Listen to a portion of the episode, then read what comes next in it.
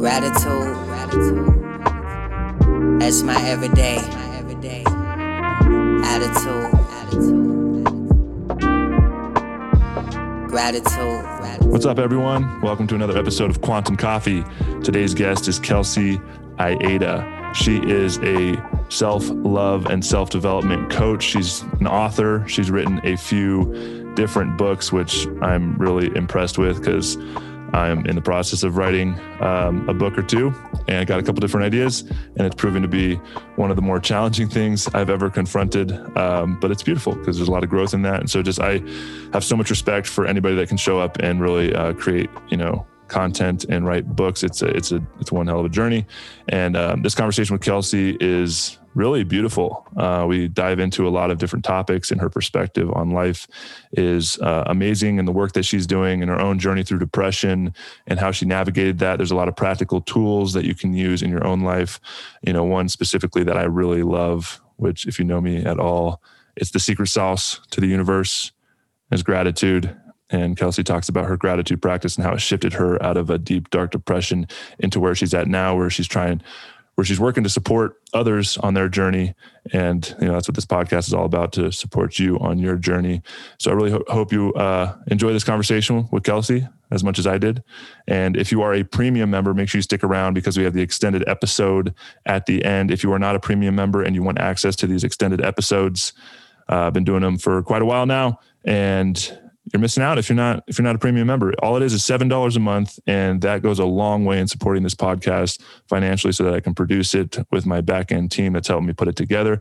If you don't feel called to support the podcast financially, that's perfectly fine. A really great way to do so is to just pause this podcast right now and leave a five star review. It will take you two seconds. Say a nice few words about me, about the podcast, about the guests, anything really. Just say something nice and if anything in this podcast resonates with you, go ahead and share it with somebody that it might have a positive impact in. That will go a long way in supporting this podcast as well. I really appreciate everybody for the support. I love y'all. I do want to mention as well uh, the Heart Collective. We are in full steam ahead mode. Uh, hosted our first retreat in June, and we have our second retreat coming up in the first weekend of September, September 3rd to the 8th. Whitewater rafting on the Yampa River. It's going to be an absolutely incredible experience. Former male professional athletes only. If it's something you are interested in, or you know somebody who's an athlete that could really benefit from being out in nature and connecting with other former athletes, reach out to me directly or go to theheartcollective.com to check it out. Also, want to shout out my wife and Growmotely. Uh, Sarah's putting together this incredible platform. If you haven't checked it out yet, go to the link in the show notes, growmotely.com. It is for full time remote positions, jobs boards. So if you're a small to medium sized business looking to grow your team and you just find it challenging to find the right kind of, kind of talent, uh, check out this platform because it basically does it all for you. And if you are somebody looking for work and you're looking to be a part of a culture and a job and a vision that you really feel passionate about and you want to show up for, and you want to work remotely and create a life of freedom, remotely, check it out. It's really beautiful. And without further ado, I love y'all so much. Here's Kelsey. Enjoy.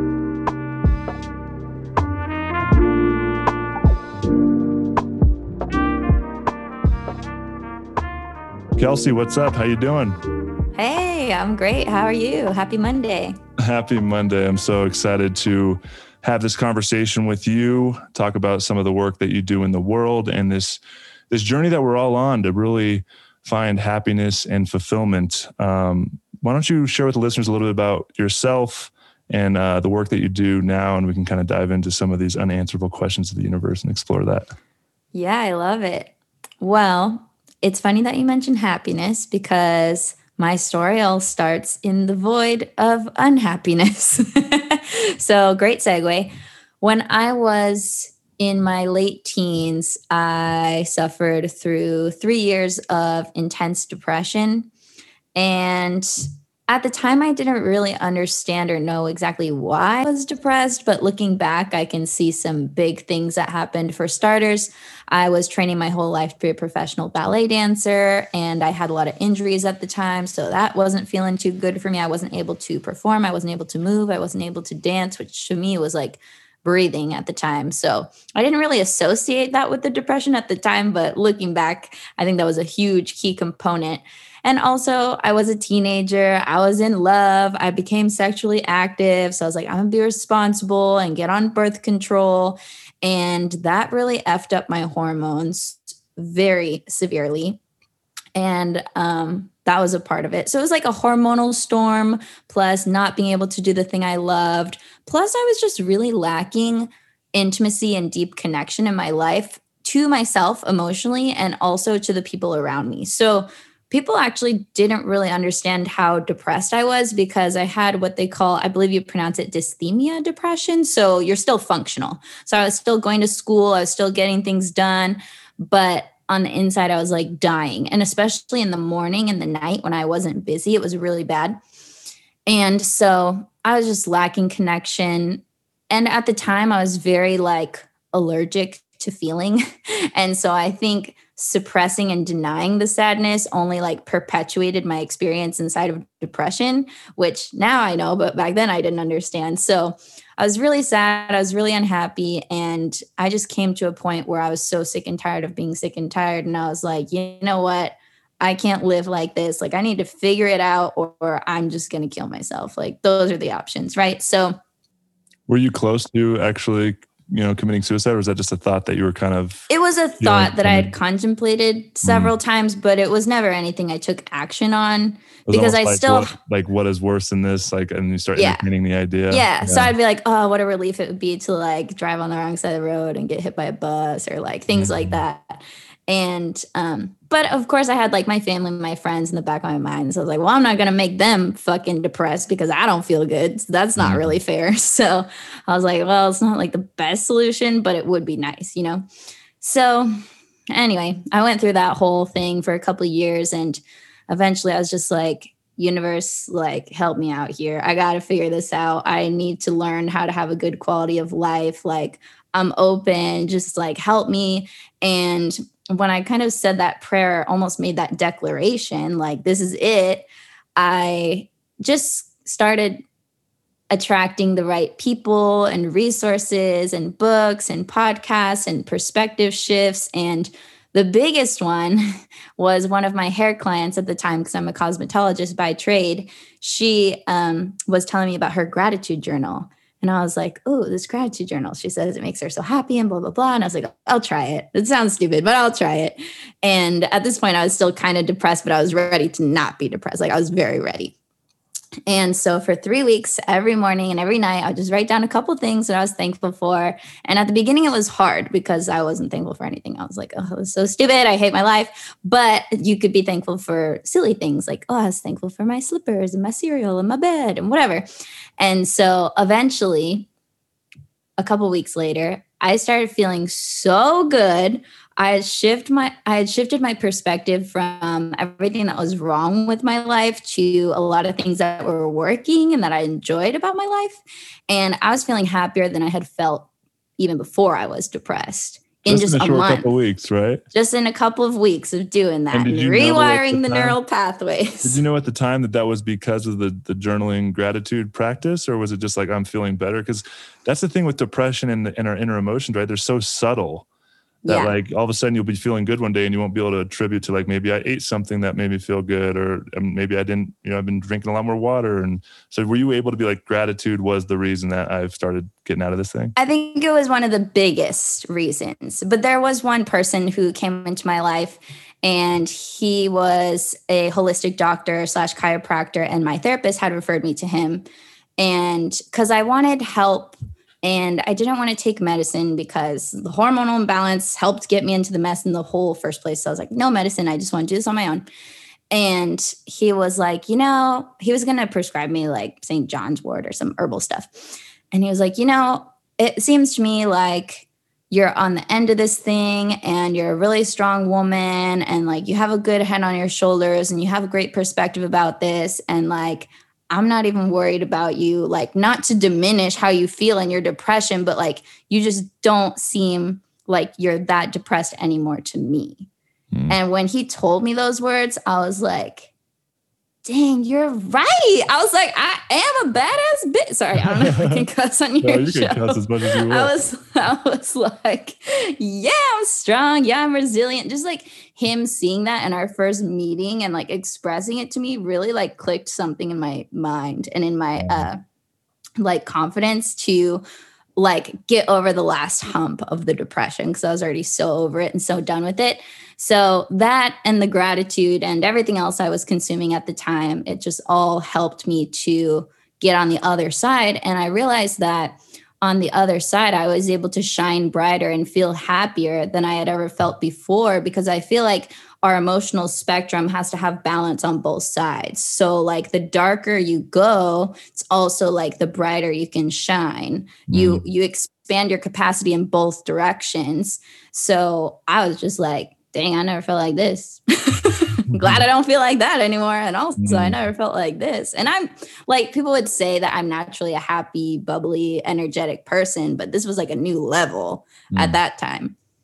That's beautiful. Yeah. So, so how now that you're kind of gone through, you know, kind of a deep, dark, depressive episode, you understand that you can empathize empathize with people that are going through that, and obviously it's a big part of the work that you do. How would you describe depression now um, from this kind of new lens, and how would you help somebody who might be feeling these things navigate, you know, through the depression and and you know the stories of and what they're telling themselves?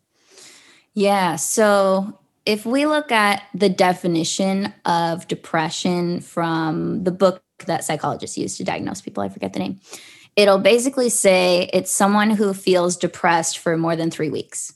So if you're feeling sad and depressed for more than three weeks, then you can be clinically diagnosed with some form of depression. So really, it's not that anything's wrong with you, it's that you've been feeling bad for a certain amount of time, right? I don't really like the whole depression is a mental illness label because for a lot of people that's disempowering and it makes it seem like there's something wrong with them but now where i another stand form of them giving power away, right, and being the victim of this thing that they don't really have control over, which it doesn't give you the the the power, the empowerment to take back control and know that you are the creator of your reality, right? It kind of gives that power. well and it just makes you feel broken like Mhm. this is something wrong with you it's a disease you're sick your brain is effed up like nobody wants to hear that thing is, right, when you're in that mode and in that depressive state, those are the stories that you're living in the lens in which you're Right. viewing reality. So that's what makes it so damn challenging. Yeah, it's challenging because the depression is very convincing and you don't have great perspective when you're in the middle of it. Like now on the other side, when I'm feeling better, I can have perspective of what was going on, why I was feeling upset, what happened. But when you're in the middle of it, it's just like you're in the eye of a storm. It's Mhm. very confusing. You don't understand why you're sad. And then what makes you feel even more crazy on top of feeling depressed and you might not even know why so you're like okay i'm sad for no reason this makes no sense my life is great whatever like i have good things like i shouldn't be sad then on top of that like shaming and feeling like you shouldn't feel sad you're just like what is wrong with me? And if you're asking yourself what is wrong with you? you've already like went so far down the spiral because nothing's wrong with you for being sad. It's an emotion that's a part of the human experience.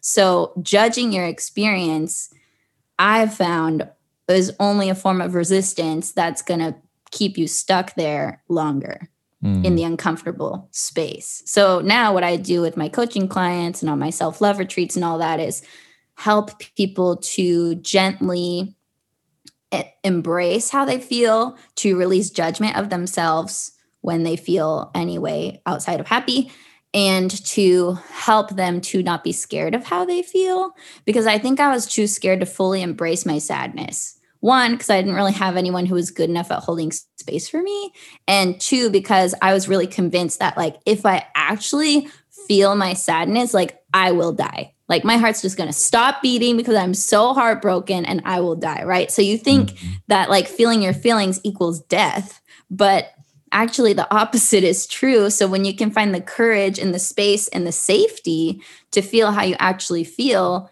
your body your emotional body knows how to heal itself it's just that we often don't give it the time and space to do that because we're too scared or we're not willing to get uncomfortable or we don't know how, you know? So that's kind of my life's work now, or a part of it at least, is helping people to feel their feelings in their body in a non judgmental, open, gentle, compassionate way. And then they'll process themselves because I would not, I guarantee you, I would not have been depressed for three years if I have fully allowed myself to feel how sad that I was.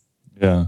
Yeah. It's beautiful. I, and I definitely want to dive into the work you're doing and, and, and kind of help the listeners understand more of this this healing journey and kind of making it more accessible because it's I think it's something we all need to go on individually so that we can continue to work in shifting the collective narrative as well. But you know, so do you feel depression come up anymore? And how do you navigate? I mean, would you label it depression? I mean, obviously you have the tools now, but how would you navigate it if you do start feeling those things come up, or does it is it kind of doesn't come up anymore? No, it definitely comes up, but not as often. So it's more rare for me to feel like I would say depression is when you feel like severely sad. Like sadness is like not quite as severe as depression. And then there's like hopelessness and depression and hopelessness are kind of like sisters down there. Um, but yeah, I definitely get like that sometimes. But now instead of needing three years to try and avoid it and run away from it and figure it out and resist it, I can just sit for 5, 10, 15 minutes and cry and then feel better. Yeah. Right? so like, the recovery time is much, much quicker. Like if we're talking about quantum leaps here, you go from three years to five minutes. That's a big jump of how like quickly you can process something and how resilient you can be.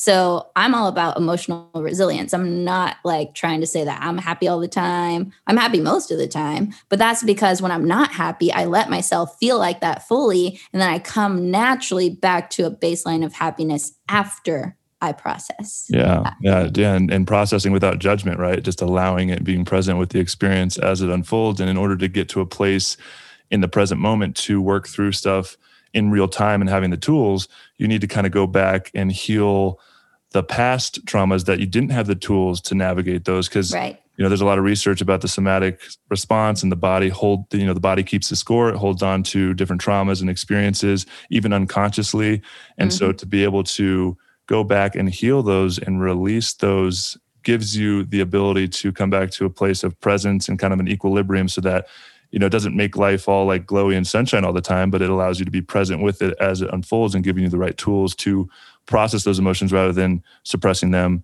and denying them. And then that's yeah. what kind of makes you hold on to it. And then you kind of get triggered into different things and, and express those emotions in an unhealthy way that can be damaging to your relationships and to your life Exactly. And I'm not trying to say that it's easy or that it's fun. Like, this is the, the, not sexy part of personal development, which is why a lot of teachers don't teach it and they don't talk about it. They're just like, think positive, do this to avoid how you feel, like, be spiritual. Your life is a video game. None of this is real. Like, that'll help you not give a fuck and become enlightened. And it's like, okay, mm, that has its time and place, but also, like, you came here to be a human. Mm. So I think the most spiritual thing you can do is embrace your humanity. Mm. And when you allow yourself to embrace your humanity, then you don't have resistance to life. And when you don't have resistance to life, or at least less resistance, things flow, more magic,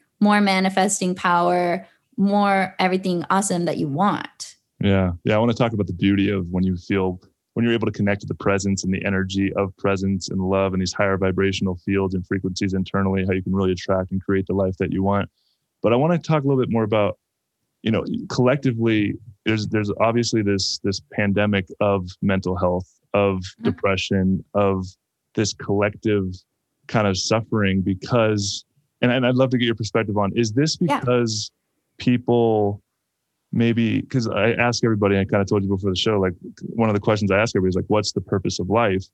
And do you think it, it kind of correlates to this this depression pan, uh, epidemic, I guess you would say, of not understanding like the deeper purpose and meaning of what life is, and like losing that? You said you get into this hopelessness and like don't want to show up, and like why am I li- living if there's so much suffering? Mm-hmm. And you know, what do you think? Um, do you think that's a correlation? And what do you think the, the, the bigger purpose is, and how important it is to connect with that thing in order to find that deeper fulfillment?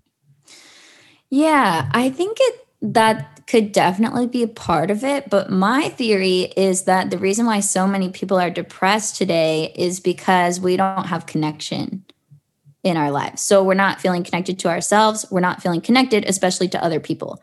As a person, our number one need is intimacy with other humans. So it's easy to become depressed when you're in isolation and everybody's locked apart, separate, and you're not supposed to go outside and you're not supposed to see each other's faces and you're not supposed to talk within six feet and you're not supposed to touch each other. Like all of these things. No more hugs. Who's are- the hug police? Right. These are all very valid antidotes to depression. Like human connection is our number one need. We are one of the only species that can't survive as babies without love and physical touch and connection. Almost every other animal could probably make it alone but not babies But not e- people I mean, even like you look at the the studies they're doing with like zoo animals and how they when they're in captivity, they're like they literally start you know manifesting these depression, this depressive attitude, this anxiety that they don't have when they're in the wild, and it's because Yeah. they're isolated from you know their natural state of being and, connected to their their own tribe. Very fascinating. Yeah. So isolation, not great. Um, disconnection, really not beneficial, also. So, and I think too, like, you know, as Americans, if I'm speaking in like American terms, I think just, you know, poor diet, not enough sunshine, like the basics, drinking clean water, getting exercise. We're very, um, what's the word, sedentary? Mm. not moving a lot. And moving helps to move energy. It helps with your emotions. It helps with everything. So it's like the basic everyday stuff that I feel like a lot of people just aren't doing, even though they know that it would help them. And also, we're just lacking connection. And I don't think feeling connected or not connected to your purpose so much is the thing. I think it's more the judgment of, I don't know what my purpose is. Maybe I don't have a purpose what am I doing here? Those types of questions will make you feel bad about yourself. Yeah, and that's coming from the narrative of the programming that we grew up in, in the society that we grew up in, telling us what happiness looks like, what success looks like. You need to make enough money, have the perfect partnership, you know, the white picket fence. This whole story that if you're not doing these things and checking off the list, then you feel like you're, you know, when you compare yourself to that narrative, of course you're Yeah. going to be depressed because you're not feeling it. So talk about, you know, I think a big piece of this whole journey is the connection, right? And not necessarily well, it is connection with others, but you cannot you can only connect with others to the extent that you connect yourself with yourself, right? You can only love another to the extent that you love yourself. So for the listeners, how do how can you navigate that journey towards a deeper sense of love for yourself and connection for yourself so that you can start connecting with others, right? Because to show up as an authentic being you can only receive love if you know who you are. And and, and, and that's the real journey. And so how to how to uh, maybe share with the, the listeners how to navigate that journey of really you know that self-realization and discovery and, and knowing who you are on a deeper level Yeah. So, a couple of things that have really helped me in my journey of getting to know myself more and improving my relationship with myself, which, as you said, translates to improving all relationships in your life and being able to love people more once you love yourself more, is number one is to get curious. Like, just be curious. Who am I? What do I like to do? What are my preferences? What are my boundaries? What are my values? What do I really enjoy? What do I really not enjoy? Why do I feel like this right now? What maybe happened to me that caused me to always react in this way when I get triggered? Curiosity is a huge beneficial tool when it comes to the self discovery journey. If you can be genuinely curious, not in a mean, self critical way, but just in like a compassionate, open way, like, hmm, I'm really curious about myself, you can learn a lot. And when you can learn that with openness, you'll usually come to have compassion and understanding for yourself, which will translate to you really easily being able to have compassion and understanding for others. beautiful yeah and it takes courage right it takes courage to show up and be yeah, because you don't always want to see everything that you are. Yeah. And like you know you look out in the world like the majority of people aren't getting curious about their story they're not taking responsibility for their lives. They're not understanding that they are the creator of their reality. And they look externally at the circumstances of their life and they either complain, they play the victim. And so that initial first awakening that everybody needs to go through is and a lot of times it happens through you know a dark night of the soul or a challenge or like you like for you the depressive episode where you start being forced to question those things mm-hmm. you know and, and life gets it's bad enough for you to start questioning like what why am i showing up? How am i showing up in this way? And i think it's really challenging for people. It does take a lot of courage to do that because as soon as you start getting curious you have to get curious about how you're showing up and start taking responsibility for that. And kind of the older you are the more life you have to kind of look at and be like, wow, I really kind of created this life through playing a victim my entire life. And it's a lot of work and it takes a lot of courage to, to wake up to that fact. And yeah, it's one hell of a journey. Well, it takes courage and it takes willingness to actually use the information that you discover to make changes.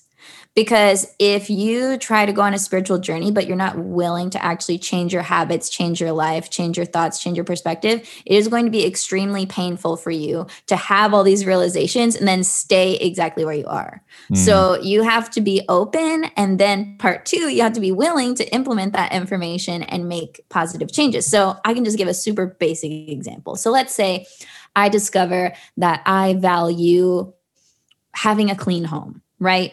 And I don't, I'm a slob. I don't do anything. I don't change my habits. I don't clean my house. I realize that I feel better when it's clean and when it's bright and when it smells good, yet I don't make the action to change that. So I'm just going to be suffering in my dirty house because I'm not living in alignment with my preference that I mm. already consciously discovered. Right. Mm-hmm. So that's like a really basic example. But same could be said for like dating. You date a bunch of jerks, you realize I don't want to be with jerks anymore. I want to be with someone who's nice. And then the next hottie comes along and he's also a jerk. And you bulldoze your actual needs, wants, and preferences and go for him because you're not willing to be uncomfortable in the singlehood, right? And then you wonder why you're stuck in the same toxic cycle. So it's mm. like you got to be willing to make the changes once you learn these things about yourself. You have to craft your life in a way that is supporting you using the information that you've learned about yourself. Yeah. Because everyone's happiness and success is going to be and look different based on their values and preferences. Mm. Not yeah, everyone good... prefers to live a certain way. Yeah, no doubt. Yeah, and that's a good segue into. I wanted to talk. You, you, mentioned earlier, and this is kind of the story you just said is is setting proper boundaries, energetic mm-hmm. boundaries, boundaries for yourself, boundaries with your partner. Can you dive into that a little bit? Because I think it's a really important aspect of finding true connection and being a sovereign being and being able to set proper boundaries and kind of not giving your power away and trying to do it and please mm-hmm. others. I think it's a common story with a thread within our our society. So, talk a little bit about boundaries and, and the importance of, of setting them and what it really means on a deeper level. Yeah, so I think I look at boundaries a little bit different than some people. A lot of people initially, when they hear the word boundaries, they think walls or limitations. Like, this is where you cannot enter. I'm putting up a wall. These are my rules. But that's not really how I look at boundaries. I look at boundaries as you living in alignment with your preference. So, going back to my example, if I prefer to be with nice people, then my boundary is I only date nice people. And if someone mean comes in, then I don't date them. That's me living in my boundary, living in alignment with my preference, right? Or if your parents are being disrespectful to you and you prefer to relate to them in a way where they're being kind and respectful to you, you can voice your boundary and be like, hey, I want to relate with you, but this is how it works for me so it's honestly, if someone's putting a boundary with you or you're putting a boundary with someone else, it's because you want to keep relating with them. It's a way to maintain connection in a way that works for both parties. Well, mm-hmm. in a, in a um, really compatible world, it would work for both parties, right? So it's not a way to keep people out or shut people out. It's just living in alignment with your preferences. And at its simplest form, like boundaries are what make us us. So, like, I might like vanilla ice cream and you like chocolate ice cream. Like those are our boundaries. Those are things that make us different. That makes you Joe and that makes me Kelsey. So it's like I'm a separate being because I have these boundaries and preferences from you, while from a higher perspective, at the same time, we're all connected and we're all fragments of God, if you want to see it mm. that way. Yeah, I'd love to dive more into that that topic as well. Yeah. But yeah, Yeah. I mean, the boundaries really comes down to back to this concept of self love, right? Mm-hmm. And it could be something as simple as, um, you know, I want my like I, I want a clean house like you're talking about and you know my partner's kind of keeping it messy. It's like me kind of not saying anything to her. It's a hard conversation because it might trigger something within her be like hey like can we you know work on on cleaning the house up? It's really affecting my energy. If i don't have a boundary of actually saying that because i love myself and my preference that that can really quickly turn into resentment without the proper communication because she Yeah. it's, it's oblivious to her she doesn't really know a really good example actually real world example I, I mean i've done a lot of work and i don't really get triggered that much but for some reason and i think it's because of football i've got some ptsd with being on Yeah. time Mm. and I was always five minutes early to everything, and we always had everything scheduled. And so even now, like I'm always right on time. I have like a really good time awareness. I always like check the clocks. It's probably you know some people like really easy flow. So my wife, she she it's not a big story for her to be on time. Yeah. She's just like in flow. She doesn't check the clock. And so there's this one time we were going to a yoga class together, and it's like 15 minutes away. And so like 20 minutes before the class is about to start, and we're like getting ready to leave and like I'm ready. And she's like, okay, like I'm like, hey, we need to get ready to let go. And she's, you know, kind of slowly taking her time. And I'm just like, I can feel in my chest like this energy coming up. And I'm like, oh my God, we're gonna be late. We're gonna be late. And I start like thinking, oh, why would she do this, this, that? Like knowing that she's doing Making it on all purpose or something, right? Yeah. and so we got in the car and we're driving. I'm just feeling all this internal energy, and she's just acting like nothing's wrong. And so we're about halfway there, and I was like, was like, babe, I just I gotta say something. And she's like, what? And I was like, I am really like on fire internally and I'm really triggered. Like we're gonna be late and like you're kind of just taking your time. And I just need to express like one of the things for me is like be on time and I get really like anxious when I'm not. And she's like, Oh my God, I'm so sorry. Like I didn't know that. Like it's not and we literally showed up like right on time, but I like to be a little bit early so I can have that Yeah. little window. And she and because I was able to say that, like you know, in my past relationships, my pattern would be like, I don't want to speak my truth. Like it, maybe I don't feel like it's a big deal or I don't want to hurt her feelings or project something onto her. And so I would just keep it in. And then the more times that would happen, because obviously if I didn't communicate it, the next time we go to yoga, maybe it happens again and the energy builds more. And all of a sudden there's this internal resentment and it might come out in a different thing that has nothing to do with that. And so we're both confused on like, why are, why do we get to, into this energetic cycle of, of not really understanding each other, connecting? And it's because I wasn't able to express my truth in that boundary. And now, you know, she's on time for everything. And when she's not, she's able to communicate that with me because she knows it's something that affects me. And I think it's just a really simple example, you know, and that can be like a deep, deep, way deep, as deep as you want to go. And some of those hard conversations that you think maybe this person can't handle it. But it doesn't really matter because if you love yourself, you're going to have to show up and set those boundaries. And when you do that, something really beautiful happens because it gives permission for the other person to set their boundaries.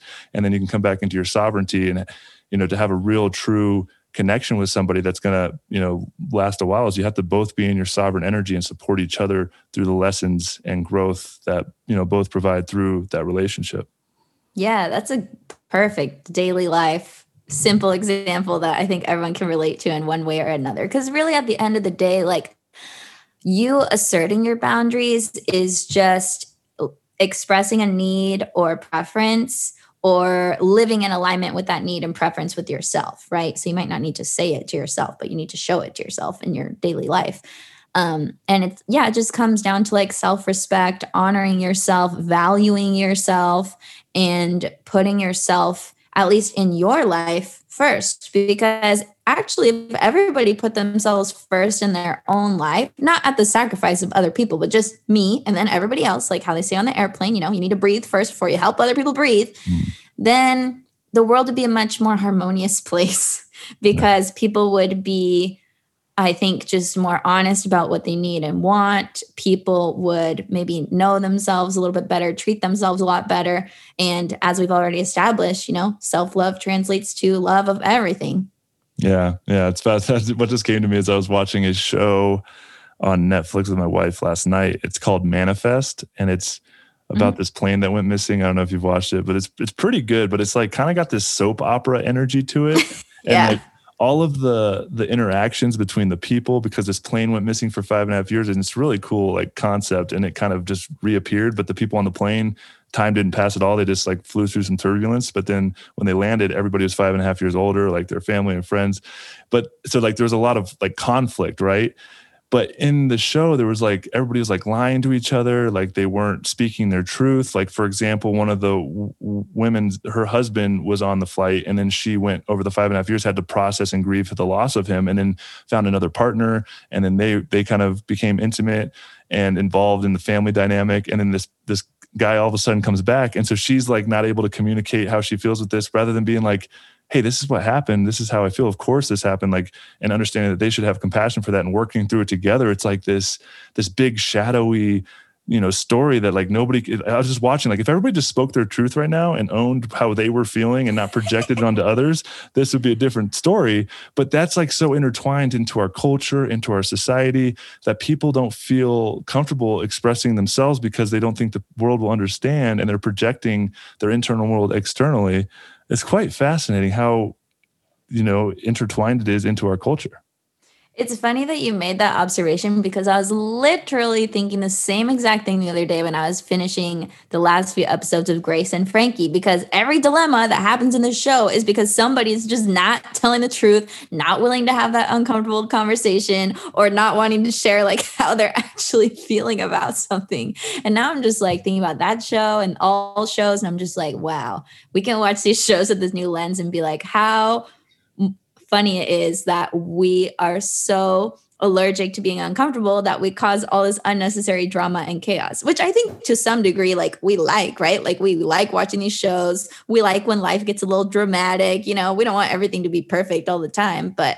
at the same time i think there's definitely room for improvement and more better functioning relationships. Yeah there's a lot of need for it and that's kind of the journey we're all on collectively. Um, Let's talk about the, the energy of, of being present and mm-hmm. you know manifesting your reality. There's a lot of words in the spiritual community and the new ageism about you know you know manifesting what you want and, and creating the life that you desire and and basically you can call in whatever you want talk a little bit more about that in practical sense and how to embody the energy to start focusing and visualizing on the life that you want to create for yourself yeah. So I think one of the biggest misconceptions about the law of attraction and manifestation is that your thoughts alone are what manifest your reality. But I hate to break it to you guys, your thoughts are only one point of attraction that you have.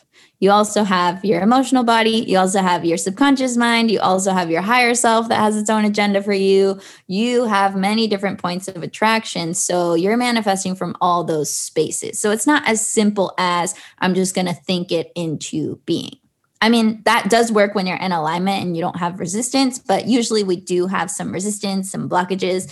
And what I love about manifesting and the manifestation journey is I feel like the universe is set up in this way where it's like our dreams and desires are the carrot on the stick that are perfectly in alignment with our soul like growth contract and like who we want to become.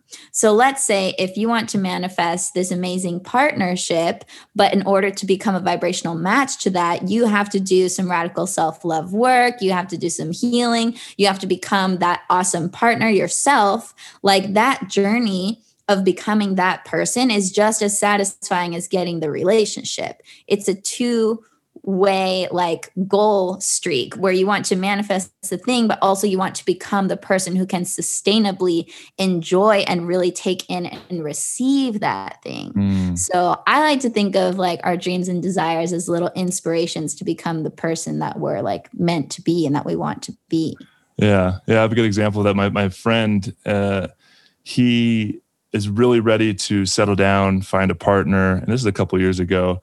And, you know, he, he's not very outgoing. He kind of is has his own comfort zone, doesn't get out of it. He kind of goes home and goes through his daily habits.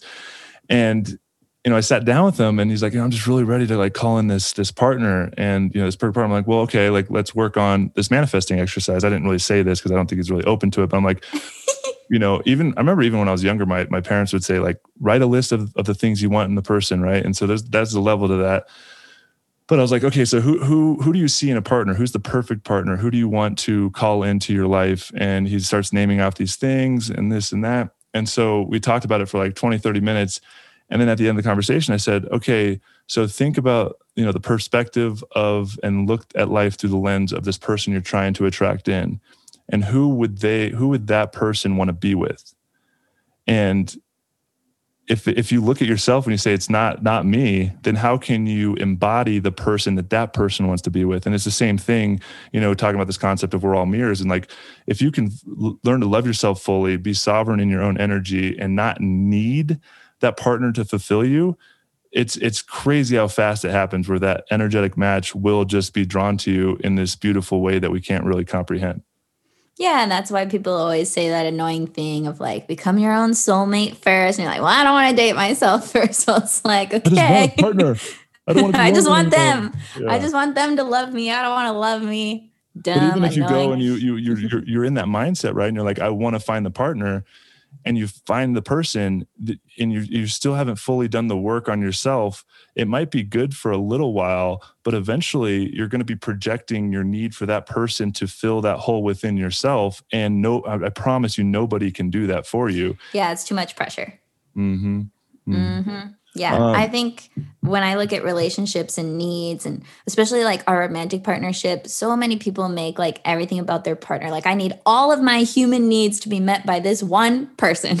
And it's like, that is too much pressure. They're there for maybe one, two, four, five needs. Don't give all your needs to that one person. You have friends to help fulfill your needs. You got mentors to help fulfill your needs. You got kids, you got parents. You are very resourced. So I just want to throw that little tidbit in there. Let's release some pressure and resource ourselves from many different angles. Yeah, yeah, it's really important, especially for long-term relationships. I mean, a big, big story people get caught in is that codependency, right? And if you're not, if you get into a relationship, I mean, it's really beautiful to see people in relationships that are in that dynamic, and then they kind of, um, you know, have you know their own awakening, and they start doing this internal work, and for them to kind of navigate the energy that that codependency's created, and then see them navigate it coming back to their own sovereignty, creating their own boundaries, resourcing themselves with more community.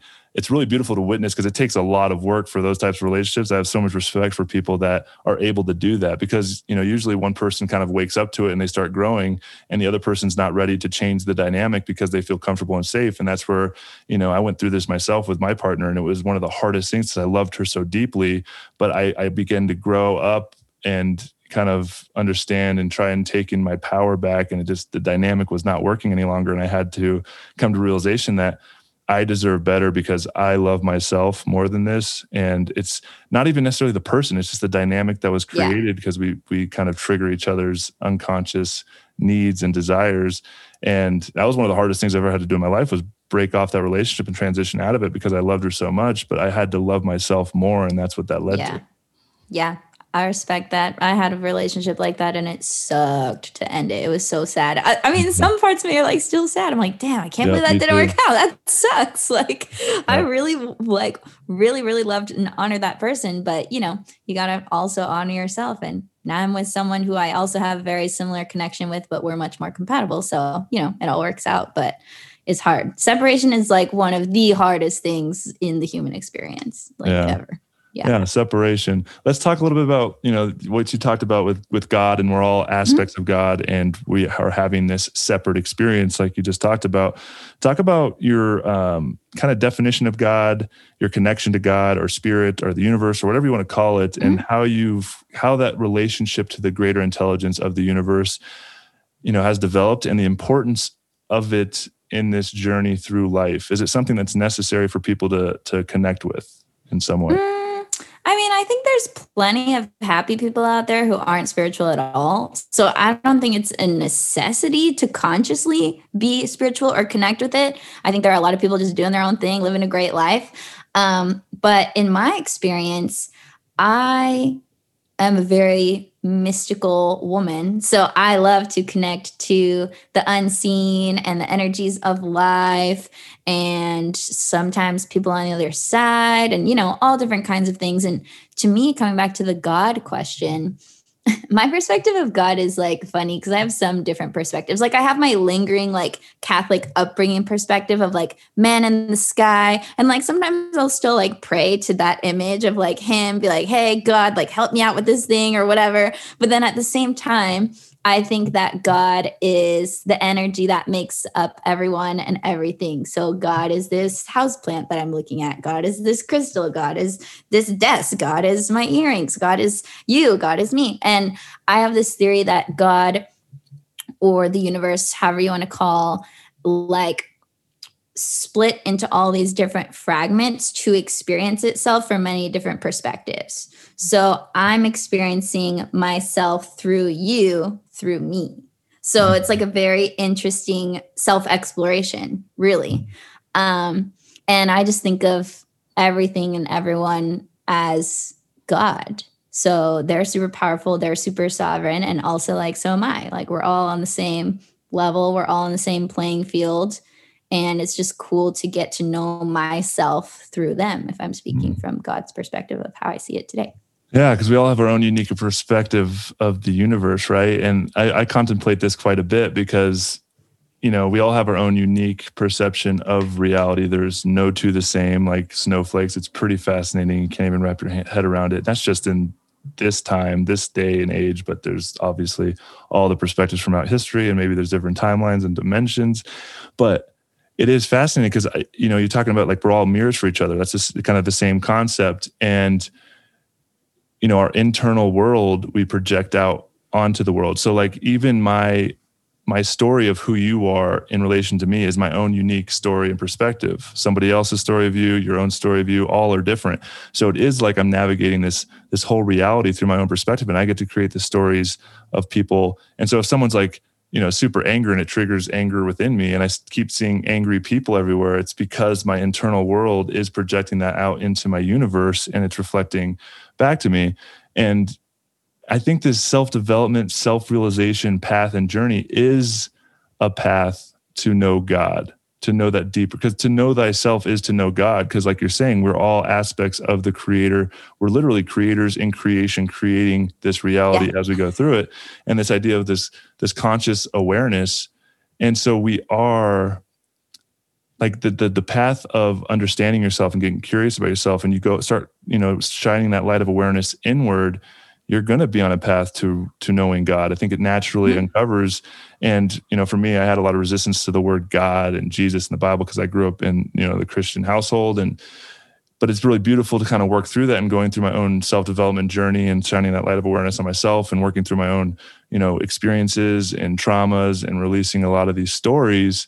I have come to know and connect with that higher intelligence in a deeper way because I've gotten to know myself in a deeper way. Yeah. And I really believe that right now, more than ever, God wants to know itself. So I think that has to do with a lot more people doing introspective work. And I had this huge breakthrough slash perspective shift about God within the last year or two that, like, also God's not perfect and God makes mistakes. And when I realized that, I actually was able to release a lot of resentment about my life. I'd be like, God, how could you? You effed me over. Like, blah, blah. like there was definitely phases in my life where I was angry with God. If we mm. think of mm. God and like the religious perspective of like God is this higher power and you're a person, like help me. Um, and when I just like contemplated the idea that maybe like God's not perfect because I'm God and also I'm not perfect, I was just like, pew, mind blown because God is all of it. And I think, you know, you talk about the healing journey. I think healing is synonymous with forgiveness, right? And to in order to let go of these old stories, these traumas, these experiences, this somatic energy we're holding in our bodies is to let go, is to heal, is to forgive.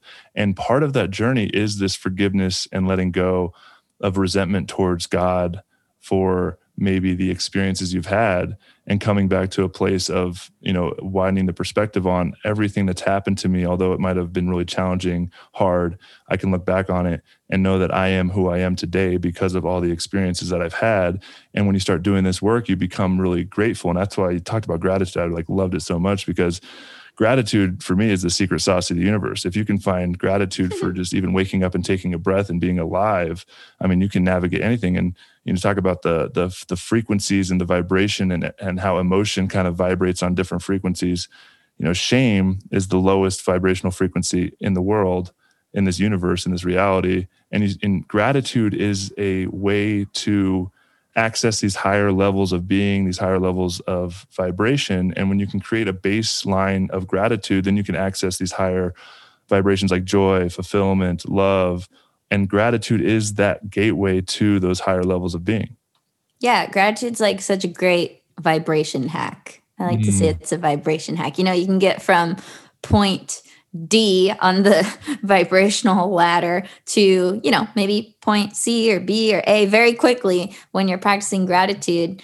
Um, but the other like hard part about it is like you can't always access gratitude in every single moment, right? Like like when you're in the depths of despair, you're not gonna be like, oh, I'm so grateful that my unborn child died or something, you know? So it's like it's not the tool for every moment, but when you're ready and open to it, it can be like pew, shoot you up yeah. want to go. And the more work you do too is like this concept of faith, right? And this trust in the greater plan or the universe. And you know, in the Christian faith that I grew up in, it's faith is this blind faith. Like you ask questions and you ha- and you're curious and you get kind of shunned and you're like, don't be curious, don't ask those questions, just have blind yeah. faith and just trust in God. But what I've come to understand is real faith is earned.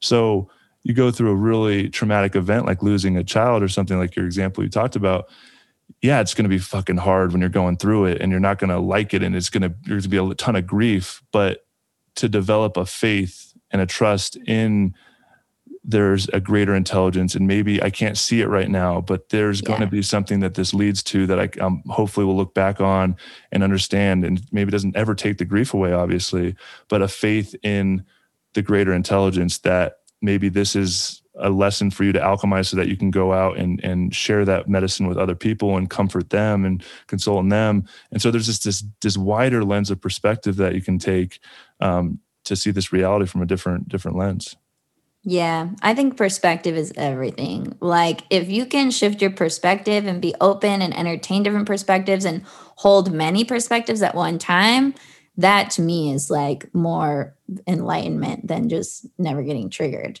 Yeah.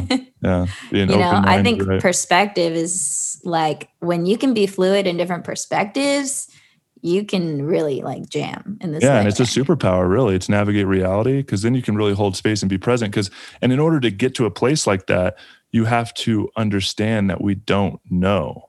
Yeah. Like people attach to certainty, they want to know the answer. And I've I've had this on my own path and realizing, and that's why I started this podcast discussing the unanswerable questions of the universe because it is all faith. It's Like we we talk about all these concepts. Like, do we really know what it all means? Do we really know how it all works? Yeah know. And to get to a place of not knowing means you can hold space for other people's perspectives, have compassion for the story that they're living, because that's totally valid too in their perspective that they're living. And it is super right. hard to, to navigate reality with an open mind and that kind of open perspective and holding space for others. I mean, you can connect with anybody and really I mean, that's this this healing presence, and you can actually heal people because all on the base foundational level, everybody really just wants to be seen and heard. They don't yeah. want their story to be told how how wrong they are, or how they're suffering, or how they should change. They just want to feel seen and heard. And so if you can offer that presence and, and really see people energetically and hear them without trying to fix them, there's so much healing and release that happens in those moments. And if you're really focused on making a difference in the world, how can you be that in every experience, in every situation, in every relationship as it unfolds throughout your day and throughout your life? Yeah, I'm glad you brought that up because I feel like that's been very magnified in the degree that it's lacking these days in the world, right? With cancel culture and everyone being on two extreme sides and nobody's willing to see the other perspective. And this person shouldn't be mad about that. And this person shouldn't feel how they feel.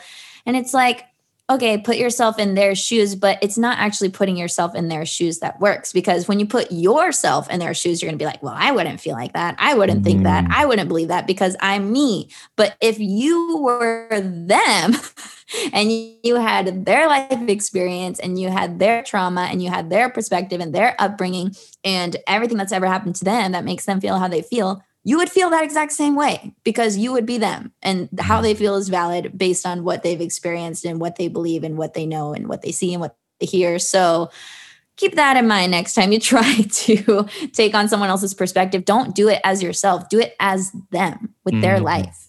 Yeah and having compassion knowing that everybody's doing the best they can in any given mm-hmm. moment. If someone's uh, really angry and pissed off you maybe you don't know the deeper part of their story. Maybe there's a huge right. trauma. Maybe their their child did die and they don't know how to process so showing up and projecting out of the world. And if you can show up and hold space for that and see them and hear them, then you know that, that maybe they'll be less triggered and it'll, it'll be able to calm the, the situation and you know talking about perspective i want to kind of talk a little bit about this concept of, of death right? And Mhm. ultimate perspective shift i think a lot of people that go through you know near death experiences it's obviously a huge awakening to the impermanence of life. And you know i think the only absolute truth on my journey that i've found is impermanence. Everything is Mhm. constantly shifting everything is constantly in motion and death is the ultimate unknown and it, it creates a lot of fear. And i think a lot of people bypass and don't even confront their death don't understand the impermanence of life talk about the importance of death how come it's such a taboo thing that people don't think about and how it can really shift your perspective when you fully confront the fact that this experience is finite and there develops this kind of sense of urgency to live more fully in the moment mm-hmm. Yeah, this is an interesting question that like is coming at me from many different angles. So let me speak to from my experience in my relationship with death. So as a 20 something year old, I don't want to die. I do think about death. I'm it sometimes it gives me anxiety to think about not knowing when I'm going to die, right? And it puts that fire under your ass to like do the things you want to do.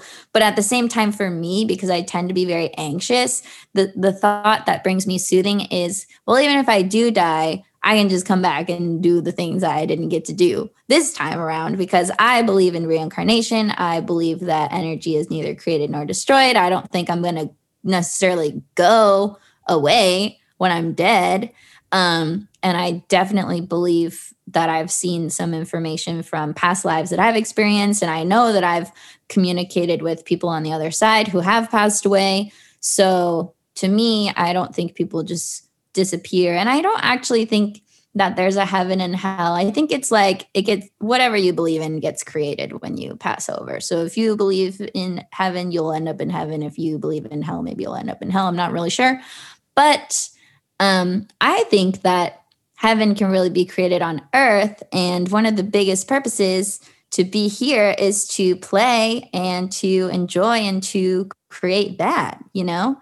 Um, so I like to use my life and my finite time here to dedicate towards those things. And I just pray that I live a long life and I die when I'm like 103.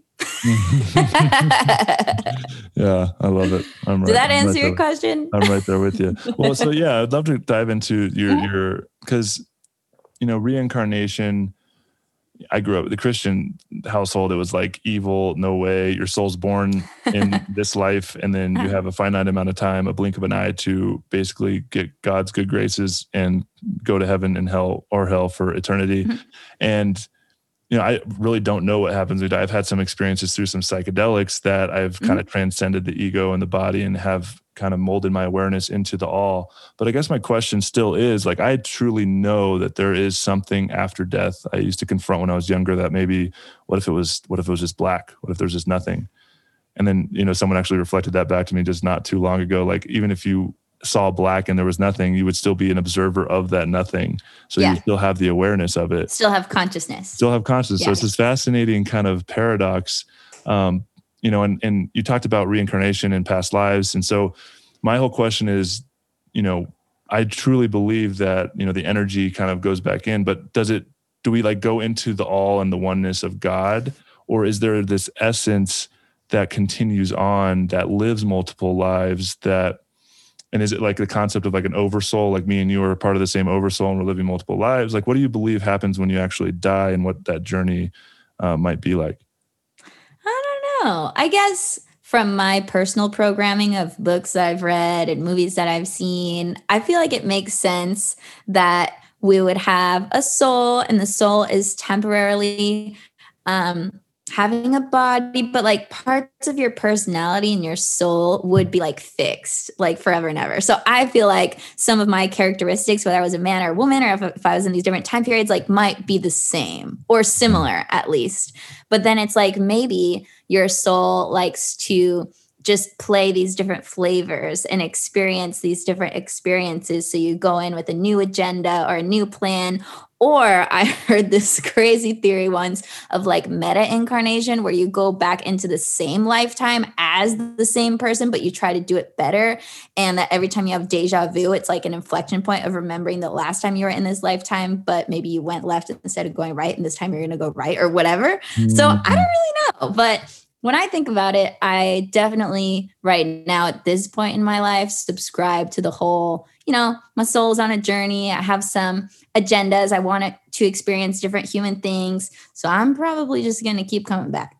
Yeah, yeah. I mean, I really like mac and cheese. So sometimes I'm like, I think maybe I just came back to the earth so I could eat mac and cheese because Yeah. you probably can't just eat that in heaven with no body and no stomach. Yeah, right. And like having a, a- gratitude and appreciation for the physical experience. Maybe that's why Yeah. we're all here. And I love that too, because there is an essence of who we are. There's this deeper essence. Because even looking back at my own life, I feel like I've lived so many life lives just in this one lifetime. Like Mhm. every time, you know, childhood, teenage years, different friend circles, growing up, moving cities, playing for different teams, like all of these things, I had a different kind of story of who I was. And I had to kind of, you know, interact with that different situation. But the essence of who I was is the same. Like I'm such a different person now than I was a year ago, five years ago, 10 years ago, for sure. But there's an essence that carries through my entire life. And so maybe that same essence, you know, is the thing that kind of passes on between lifetimes, not necessarily the story of Joe, but the essence of the experience. Yeah. And I also feel like I can't really wrap my head around yet the whole concept of like, there is no time from one perspective. Like, from our perspective, we made time because it's helpful. But like, from other perspectives, there's no time. And maybe reincarnation is just like everything all happening at once, Mm. you know? So it's not Have you- like a linear, like, oh, I die and then I'd be reborn and then I die. It's not Yeah. like linear on a timeline, like how we think of it. Maybe it's like it's all existing, it's all happening now. Yeah. I don't know. truly, I truly believe that. I don't know if you've done 5-MeO DMT, but No, That is- Jeff always talks about DMT, my Oh, boyfriend, because he's been yeah. on a couple experiences, but I have I haven't. Yeah, you, if you do that, I mean, it was the first time I actually understood, or I guess I, I don't know, I don't know if I could understand it, Yeah. but I experienced what infinity is. And, Mhm. you know, I always used to think like, you know, I talked about growing up, like my parents told me that you're born in this body, that's where your soul was originated. And then you kind of live for eternity, you know, in either hea- heaven or hell. And I was thinking about that constantly, like, well, eternity can't just be a starting point and then forever in one direction on this linear scale. And so it's got to be forever in both directions. But then Mhm. after my 5-MeO DMT experience, it's, you know, infinity and eternity is not a linear concept at all. The only place that infinity and eternity lives is in the present moment. That's what Mhm. it is, because it is always now. It is never Yeah. not now. And it's hard Right. to really kind of comprehend that and think about that. And then you think about the infinite potential of reality. So everything is happening now, but we only have a perspective of this linear timeline that's happening. And- when you blast off into 5-MeO DMT experience, you literally become infinity, which it's all folding in us. It's really quite a crazy experience. But yeah, I mean, from that, it's like, yeah, the linear time is the illusion. Mhm. It's hard to, for normal people to like even comprehend that if you haven't explored or done any type of, of work, right? It's this Yeah. very esoteric topic. Yeah. Like I respect it and I explore it, but also there's a part of me that gets like so annoyed when people are like, time's an illusion. Cause I'm like, no, it's not. You're gonna die. like, like from the human perspective, it's happening. There's a Yeah. timeline. But totally like I'm with you. I get what Yeah, and that's another form of bypassing too, right? Is is being like, oh, we're all energy, we're all right. doesn't really matter. But it, Nothing you, you- you matters, do live like one of my mentors Yeah. says it's like you live in Mack truck reality. If a Mack truck comes down and hits you, you will die. And so Mhm. it's back to that perspective, right? We are living this human perspective. So it's how can we take these topic or yeah, these topics, these esoteric topics, this energy, really connect with it, understand it, and create a life that we want to live. Uh, you know, fulfillment, joy, happiness, and even sadness, like really enjoying and being in it. Because, like you said, the mac and cheese, right? Like even if we're in soul land and we don't have an experience of sadness and grief, then you know maybe that is a part of the experience that we really are desiring as well, and that's why we came down here to have the experience. Yeah, I think we came here to experience it all. I think if it's happening, it's because you not because you wanted it to happen consciously, but because like it your purpose is to be a person. That's why you're a person, you know? When people I think people really overcomplicate their purpose. Like I understand what they mean when they're like, "Oh, my purpose is to help people do this," or "My purpose is this," and it's usually tied to like career and stuff, which I get it and I respect. Like I would say from that lens, like my purpose is to help people explore beneficial perspectives and to help them have compassion for themselves and relief and healing and whatever. Um, but at the same time, it's like your purpose is just whatever you want to do while you're mm-hmm. here. And also, your purpose is to just be a person. You can't not be living in your purpose. Mm. Like, you can't not do it. You're already doing it, you know? That's why I ask everybody on the show. It's like, what what's the purpose of life? Why are we here? And for me, life. I think the purpose is life. right? It's to have an experience. Yeah. So whatever experience you're having is be present with the experience as it's unfolding, because that's the purpose is to be present and experience life to the fullest. Kelsey, I really appreciate you taking the time. It's been an absolutely magical conversation. I loved exploring this stuff with you. Um, I'll give you a chance to kind of plug what you're working on, where people can find you. Um, but for you premium members, make sure you guys stick around because we're going to have an extended episode where we're going to ask Kelsey what her secrets to the universe. And I have a feeling it's going to be gold. If you're not a premium member and you want to get access to these extended episodes plus uh, other amazing content like the ability to drop into some live podcasts that I'm putting together, you can go to the link in the show notes, uh, check it out. It's really simple, and you'll basically get a private feed with all of my normal content plus extended episodes. And um, it's just seven dollars a month if you feel called to support the podcast in that way. And if you don't feel called to support it financially, um, screw you. No, I'm just kidding.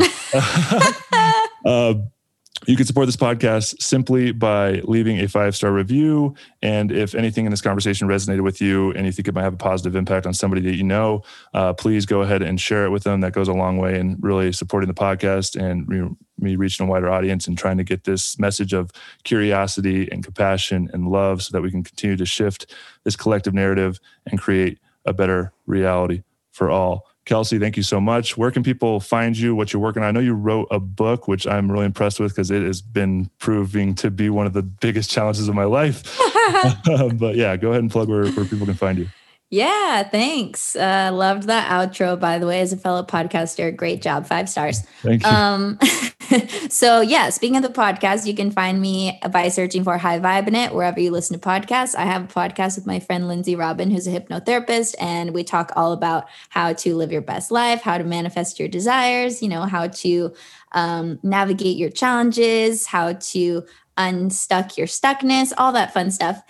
And really, I'm an author, um, personal development author, like I would say, kind of first and foremost. So I have a couple books out there. You can just search Kelsey Aida Roualdes um, and find the two books that are out now. But I have two more books coming on manifesting and releasing resistance and working with your energy and all that stuff. Um, and I also work with people one on one as a coach. So you can find out more about that at kelseyaida.com. I also host self love retreats for women. Um, so that's something fun you guys can connect with me on. But if you just follow me on Instagram at Kelsey Aida, also made a TikTok, which is very great. Drop lots of gold nuggets on there. I'm Kelsey Aida everywhere. So search for me on Google, search for me on social, connect with me, and let me know if you guys liked this podcast. I love hearing from people from other podcasts like, oh, I heard you on this show. So fun. So yeah. Absolutely. I love it. And all that will be excuse me. All that will be in the show notes and i'm going to be a guest on your podcast as well. Yeah yeah. Um, so y'all better subscribe to high vibe if you want to hear joe over there. That's right. In the near future really excited about about that one. Um, and yeah thanks for everybody for the support for listening. Uh, i love y'all and um, premium members stick around. Other than that talk to you later. Peace